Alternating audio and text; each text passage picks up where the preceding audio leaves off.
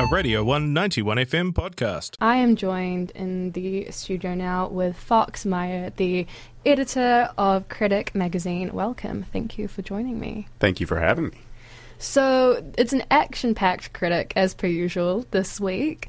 Um, there's lots of great stories, and I want to focus, though, first on the editorial written mm. by yourself. Fault Lines, a bit scary, unpredictable, was a bit of a confronting read, but I'm very interested. I want to know what inspired you um, to have this as the editorial for this week. Oh, sure. I mean, I studied earthquake science here at Otago, is what was brought me over here. Um, Alpine fault specifically is something I've talked about plenty of times at the pub. I was actually at Carousel over the weekend and ran into Wax Mustang and was talking to his friend about – the Alpine Fault, and his friend was like, "That's super cool, Wax, come over here." And he like pulled us into a room. I think Wax came in thinking it was like a business proposal, and he sat oh, down yeah. and he was like, "What's up?" And I was like, "What do you know about the Alpine Fault?" And he just got up and left.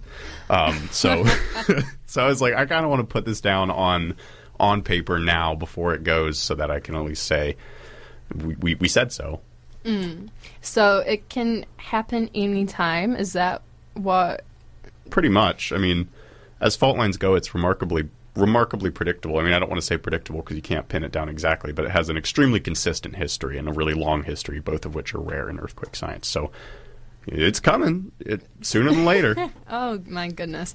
But do you reckon there's probably like prep underway that we're just like going to start hearing about? Oh yeah, I mean AF8 we're run by Caroline Orchiston here at, at Otago is a is an amazing organization, and they're and they're doing some really good mahi in terms of preparation on the west coast and, and up and down those communities. So people are working on it. It's just a matter of you know, it's interesting seeing a disaster coming and saying, you know, we know this one's coming. So when it happens, you know, everyone's going to be all over the news saying like how tragic this is. But people have been talking about it for about what fifty years. So mm.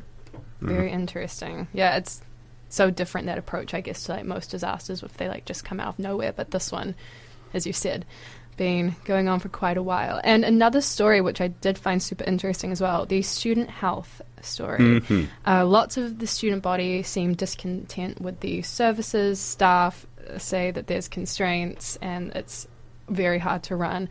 Um, can you tell me a bit more about the story? Absolutely. So we we've wanted to cover student health for about two years now. Um, it was one of the first things I wanted to do when I started working at the magazine. But yeah, it's a big story. It, it was it was kind of scary to approach it because you have to get it right. You know, there's so many moving pieces here, and how can you possibly pin down everyone's experience into one story? But Elliot took this on along with the help of Lotta, one of our writers this year, and then interviewed heaps of students, kind of collected all their stories and sort of summarized them. And then we went to student health in the union and presented the findings.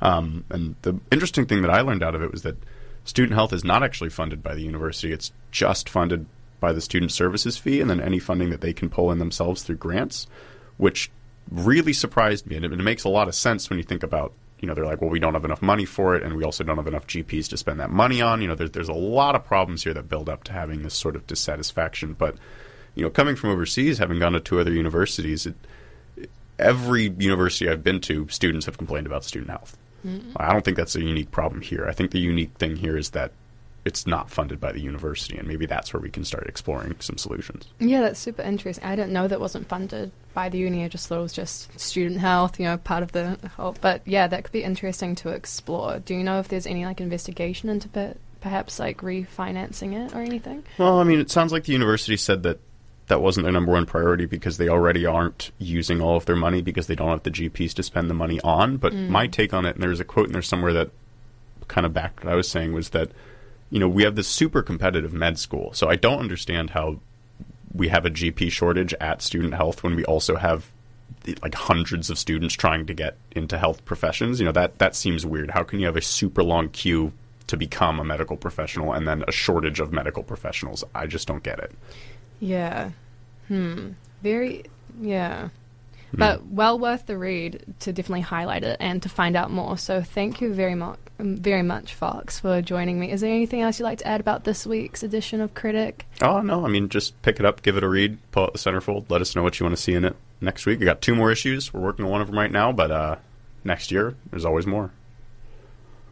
Fair enough. Thank you very much for joining me and talking to me about these two pieces. Yeah, make sure to go pick up your weekly copy of The Critic, found sprinkled all over campus and in some select cafes and other places around town. Yeah, and also online. You can get on Facebook too, so for people not located in Dunedin. Thank you very much, Fox. You're welcome. Thank you. This was a Radio One 91 FM podcast. You can find more at r1.co.nz or wherever quality content is found.